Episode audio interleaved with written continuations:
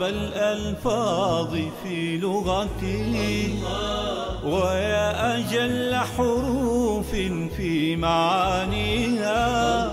يا أمتع الأسماء كم سعدت نفسي وفاض سروري حين أرويها.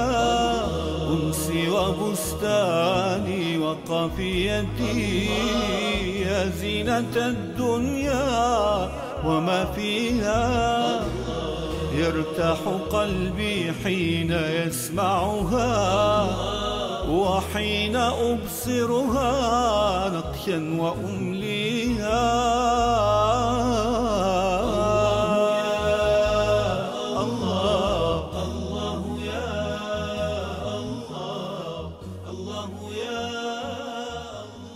أعرابي مر على النبي صلى الله عليه وآله وسلم والنبي يخبر الصحابة عن أحوال يوم القيامة وكيف يحاسب الله عز وجل العباد. فسأل الأعرابي رسول الله قال من يحاسب الناس يوم القيامة؟ فقال النبي صلى الله عليه وآله وسلم قال الله هو الذي يحاسب العباد. قال الأعرابي الله بنفسه؟ قال نعم الله بنفسه. فضحك الأعرابي فرحا. فقال النبي صلى الله عليه وآله وسلم ما الذي يضحكك? قال إن الكريم يعني ربه جل وعلا إذا قدر عفا وإذا حاسب سامح فولى وهو يضحك فرحا. فقال النبي صلى الله عليه وآله وسلم فقهها الأعرابي إن الكريم إذا قدر عفا. ومن شكر فإنما يشكر لنفسه ومن كفر فإن ربي غني كريم. الله عز وجل من أسمائه من أسمائه العظيمة الكريم. فهو الكريم جل وعلا هو البهي ذو الخير الكثير والفضل العظيم وهو الذي إذا قدر عفا جل وعلا. أرأيتم إلى كرمه جل وعلا؟ كيف يمحو السيئات عن المذنبين إذا تابوا؟ ثم يجعل مكانها حسنات. فأي كرم أعظم من هذا الكرم؟ يا أيها الإنسان ما غرك؟ ما غرك بربك الكريم. ربك كريم وتلجأ لسواه. ربك كريم وترفع يديك إلى غيره. شوفوا الحديث. إن الله عز وجل حيي كريم. شوف الكرم. يستحي من عبده إذا رفع يديه أن يردهما صفرا. الله جل وعلا. من كرمه سبحانه وتعالى يستحي من عبده. إذا دعا وطلب ربه بالخير أن يرده صفرا. لا بد وأن يستجيب الله عز وجل له. إنه الكرم غني كريم مع غناه عن عباده وعن عبادتهم وهو لا يريد منهم شيئا. ومع هذا فهو الكريم. جل وعلا. انظر إلى النعم التي تتنزل. معاصي ترتفع إلى الله. ذنوب امتلأت في الأرض. منكرات وفواحش قد ملأت البسيطة. ومع هذا نعم الله عز وجل تنزل تترى على البشر. إنه الكرم من الله عز وجل. ذو الخير الكثير. ذو الفضل العظيم. كرم الله عز وجل لا ينقطع. آلاؤه لا تنتهي. نعمه جل جلاله لا تتوقف. يد الله ملأى سحاء. سحاء الليل والنهار. أرأيتم ما أنفق منذ خلق السماوات والأرض؟ لم تغض مما في يديه. لم تنقص شيئا مما في يديه.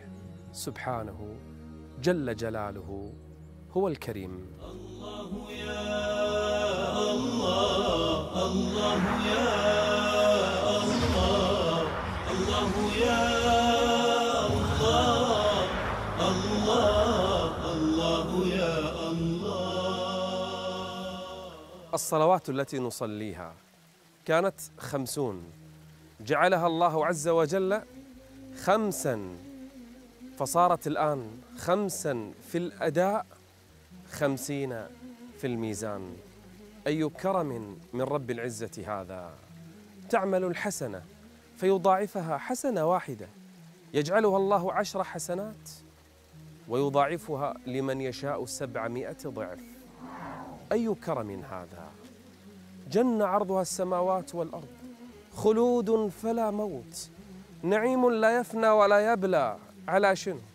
على سنوات قليلة من العمل فيها من الذنوب والمعاصي ما فيها لكن فيها من الطاعات يقبلها الله فيدخل عباده إلى تلك الجنة. إنه الكرم. وإلا أعمالنا لا تسوى أن ندخل هذه الجنة. أعمالنا ما تصل فينا أن نتجاوز جهنم.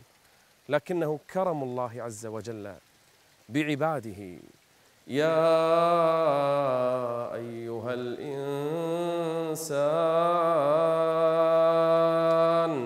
ما غرك بربك الكريم؟ والله الواحد يستحي أن يتعامل مع الكريم بقلة عمل.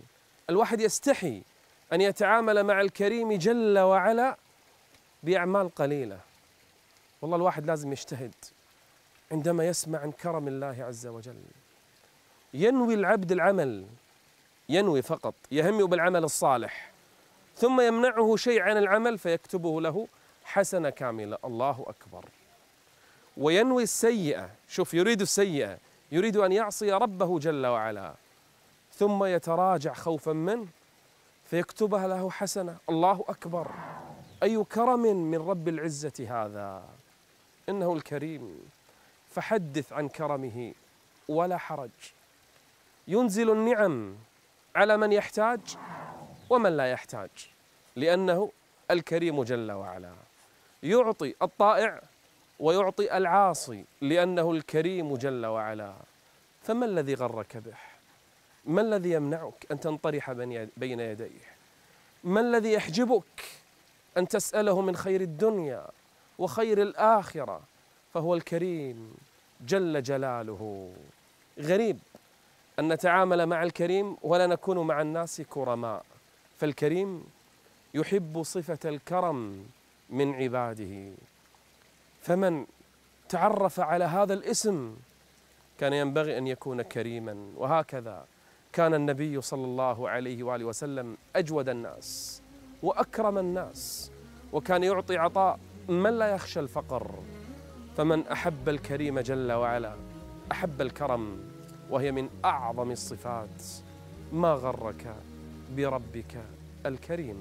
الله يا الله الله يا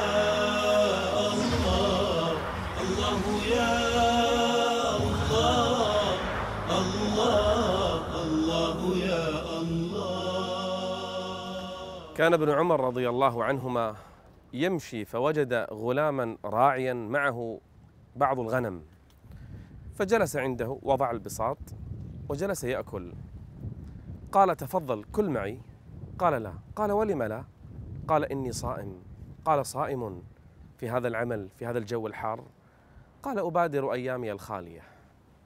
ثم قال له بعد أن انتهى عمر ابن عمر يريد أن يمشي قال بعني شاة. من الشياه التي عندك؟ قالت لا قال ليست لي إنها للراعي.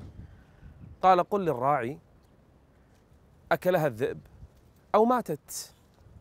قال هو لا يرضى. قال وما يدري الراعي الراعي إيش درى عنك إذا بعتني هذه الشاة؟ فقال الغلام فأين الله؟ قال كلمة هزت ابن عمر هو يريد أن يختبره فقط. يريد أن يرى هذا الغلام ماذا سيصنع؟ يريد أن يعلمه. يقول فبكى ابن عمر لكلمة هذا الغلام. صائم يراقب الله عز وجل. هذا الغلام يؤمن باسم من أسماء الله عز وجل وهو الرقيب جل وعلا. إن الله كان عليكم رقيبا. الله يراقبك الله يحفظك ويحفظ أعمالك الله شهيد عليك الله يسمعك ويبصر. وسع سمعه كل المسموعات وبصره كل المبصرات وعلمه كل المعلومات جل وعلا أحاط بكل شيء علما. الشهيد على كل شيء ما خفي وما ظهر. كل شيء يشهده الله حفيظ عليه جل وعلا فهو الرقيب. عيسى عليه السلام ماذا يقول لربه؟ فلما توفيتني كنت أنت الرقيب عليهم. أنا لما رفعتني إليك يا رب. قال كنت أنت الرقيب عليهم. فالله عز وجل هو الرقيب جل وعلا يرقب كل شيء. حديث جبريل لما سأله النبي صلى الله عليه وسلم عن الإسلام وعن الإيمان وعن الإحسان لما سئل النبي صلى الله عليه وسلم من خلال جبريل قال ما الإحسان؟ قال أن تعبد الله كأنك تراه فإن لم تكن تراه فإنه يراك. قبل أن تخطو خطوة. تذكر أن الله هو الرقيب. قبل أن تغلق الباب تذكر أن الله هو الرقيب. قبل أن تنظر في الصورة تذكر أن الله عز وجل هو الرقيب. أن الله كان على كل شيء رقيبا جل وعلا. بل ما تفكر فيه داخل نفسك وما توسوس فيه داخل قلبك تذكر أن الله عز وجل هو الرقيب جل وعلا. الله يا الله يا الله الله يا الله الله الله يا الله. الكريم ما وقفت أمام جودك يا الله إلا وشعرت أن كرمك بحر لا ساحل له. ما تأملت عجائب إحسانك وفيض بركاتك الا ازددت إيمانا وحبا بك كثير العطاء والإحسان أنت. تعطي من غير طلب ولا سؤال ولا منة. تعطي فلا ينفد عطاؤك. كريم جواد كثير الخير. أنت الأكرم في ذاتك وأوصافك وأفعالك. أنت كثير الخير. ليس هناك في الوجود أكثر خيرا منك. فقدرة كرمك لا تضاهى وسعة عطائك لا تحصى. سبحانك يا كريم بالكرم وصفت نفسك وبالكرم وصفت عرشك وبالكرم وصفت كلامك. تبدأ خلقك بالنعمة قبل الاستحقاق وتغفر الذنب وتعفو عن المسيء وتقول كرما منك هل من داع فأستجيب له؟ أي كرم هذا يا الله؟ أي كرم هذا يا الله الذي يجعلني أحلق بعيدا في سماوات حبك وحنانك ورحمتك؟ أنت أكرم الأكرمين. لا يوازيك كريم ولا يعادلك نظير. تعفو عن الذنوب وتستر العيوب. كرمك دائم سرمدي. عطاؤك غير مجذوب. يداك مبسوطتان تنفق كيف تشاء. ومن كرمك الذي عرفت أنك تستحي أن ترد عبدك عندما يسألك ويتوسل إليك بالدعاء. فاسمك الكريم يا الله ومعناه الجليل جعلني أطمع في كرمك. فأغدق علينا محبة منك. واشملنا برحمتك وعافيتك يا كريم. اغفر لنا ذنوبنا كلها يا أكرم الأكرمين. وسع لنا في أرزاقنا وبارك لنا فيها. وتفضل علينا بعنايتك ولطفك يا الله يا كريم. الله الله يا الله الله يا غريب أمر البشر. إذا راقبهم أحد من الخلق استقاموا وأحسنوا التصرف. انظر إليهم في السيارات. إذا رأوا كاميرات المرور تراقبهم التزموا بأنظمة المرور وقوانينها. الموظف في العمل إذا دخل المسؤول التزم بالعمل. الطالب في المدرسة إن دخل الناظر أو المراقب أو الموجه أحسنوا التصرف. ما بال البشر يخافون من الخلق؟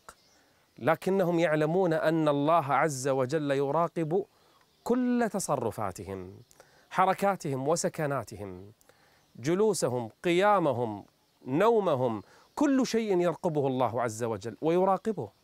الله هو الرقيب الرقيب حتى على خواطرك حتى على سرك ونجواك. الغريب أنهم لا يحسنون التصرف مع ربهم جل وعلا. ان الله كان عليكم رقيبا. اختفي في أي مكان. اذهب على رأس جبل.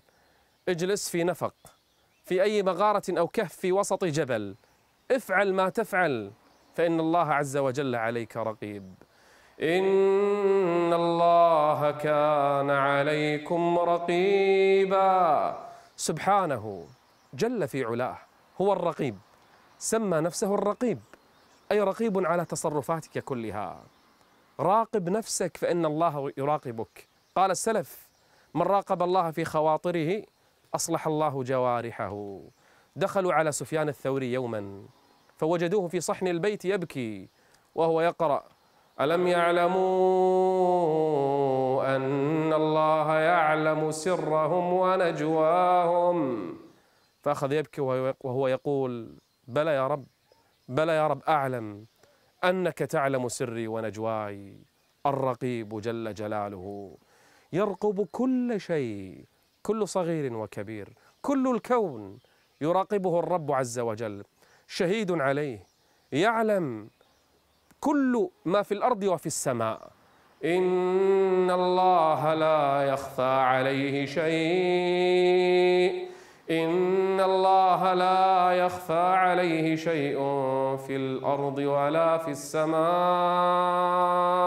لا إله إلا الله. هو الرقيب جل جلاله. شلون الواحد ما يستحي؟ لو يراقب إنسان شوفوا حتى لبسه حتى حركاته حتى يعني بعض الأشياء العادية لا يتركها لأن الناس تراقبه. سبحان الله الذي يرقب كل شيء وكل وقت. وكل مكان وكل زمان.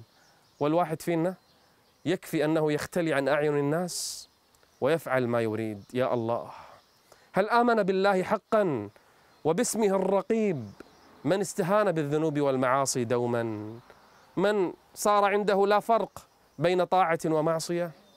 من أحس وآمن باسم الله الرقيب شعر بالأمان أليس كذلك؟ أي مكان تذهب إليه؟ فإنك أيها المؤمن في رقابة ربك عز وجل في عنايته فهو الرقيب. فاصبر لحكم ربك فإنك بأعيننا. فاصبر لحكم ربك فإنك بأعيننا.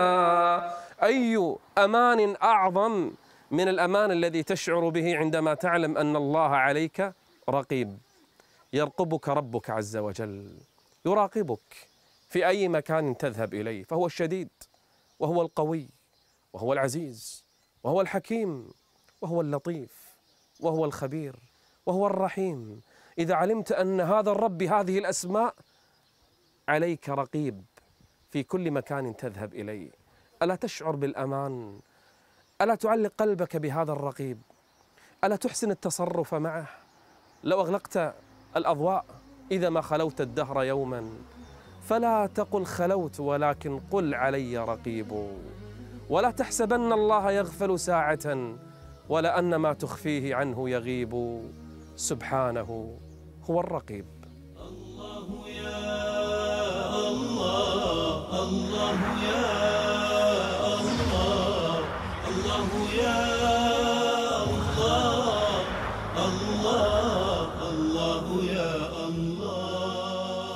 جاء بعض الصحابة إلى رسول الله صلى الله عليه وآله وسلم يسألونه يا رسول الله أربنا بعيد فنناديه؟ يعني نصرخ أم قريب فنناجيه؟ فأنزل الله عز وجل وإذا سألك عبادي عني فإني قريب. أجيب دعوة الداعي إذا دعان. الله يجيب دعوة أي داع. لو ناجاه لو أسر له لو كان في سجوده في آخر ليله رفع يديه فإن الله عز وجل هو المجيب. كم آذى قوم نوح نوحا ظل سنوات يدعوهم إلى الله طويلة فآذوه. فرفع يديه إلى السماء فدعا ربه أني مغلوب فانتصر. ولقد نادانا نوح فلنعم المجيبون. الله عز وجل نعم المجيب هو المجيب اسم من أسمائه يجيب دعوة الداعي إذا دعاه. يستجيب ويجيب الملهوف اذا إذا استغاث به. ويلبي دعوة من دعاه إذا عبده ولجأ إليه. ويجيب دعوة من؟ المضطر إليه جل وعلا.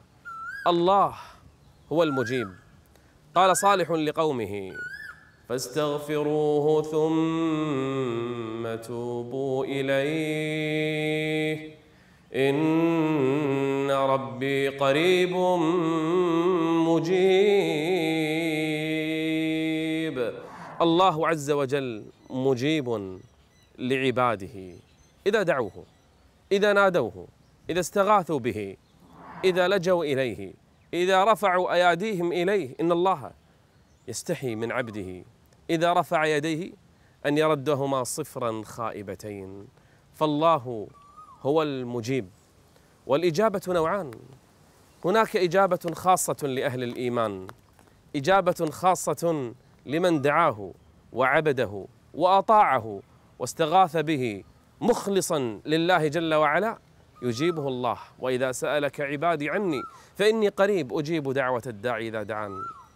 وهناك إجابة لكل مضطر لكل ملهوف لكل من يستغيث به.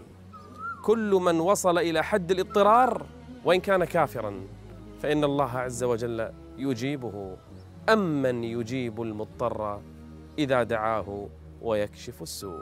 الله يا الله الله يا الله الله يا الله الله الله يا الله. زكريا عليه السلام كان متكفلا بمريم عليه السلام. كان يأتي ويرعى شؤونها وهي فتاة صغيرة. وكان زكريا قد حرم من الولد ما عنده أولاد كلش. فلما رآها اشتهى الولد فأخذ يدعو ربه رب إني وهن العظم مني واشتعل الرأس شيبا ولم أكن بدعائك ربي شقيا وإني خفت الموالي من ورائي وكانت امرأتي عاقرا فهب لي من لدنك وليا. أخذ يدعو ربه ولأن الله عز وجل هو المجيب. إذا توفرت شروط الدعوة أجابهم مباشرة. فاستجبنا له. فاستجبنا له ووهبنا له يحيى. طفل ما أجمله طفل ما أحسنه. مو بس كذي يا يا زكريا راح يكون هذا الطفل نبيا من أنبياء الله عز وجل. فاستجبنا له ووهبنا له يحيى.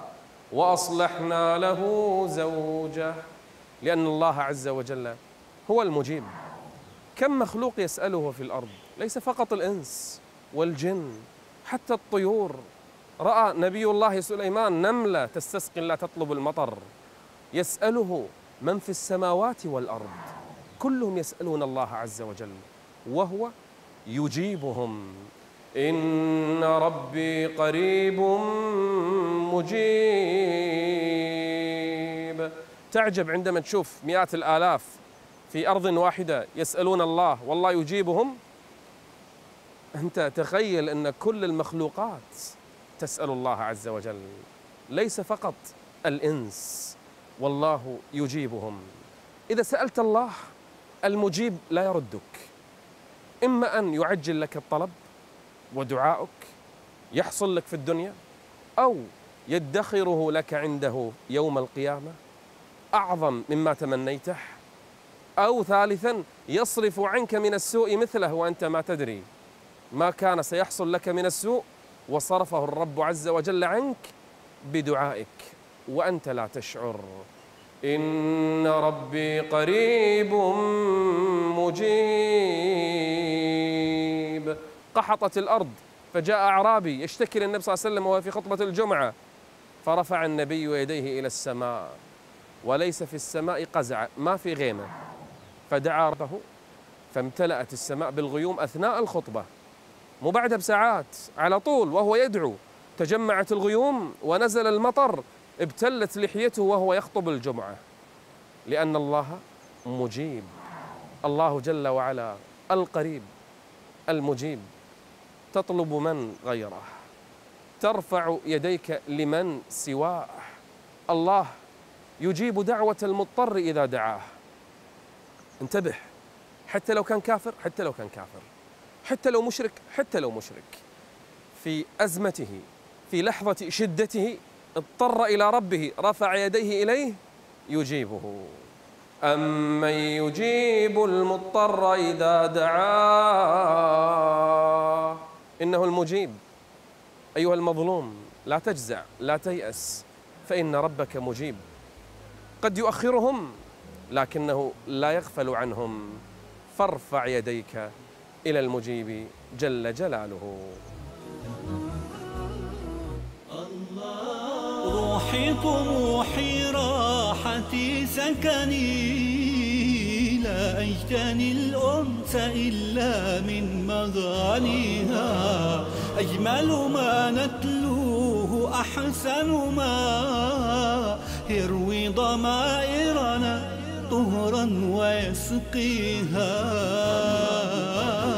يا سوة للقلب يا أملا يرى المحب أفانينا المنى فيها إن جاءت الدنيا بضائقة فالجأ إليها ففيها ما يجليها.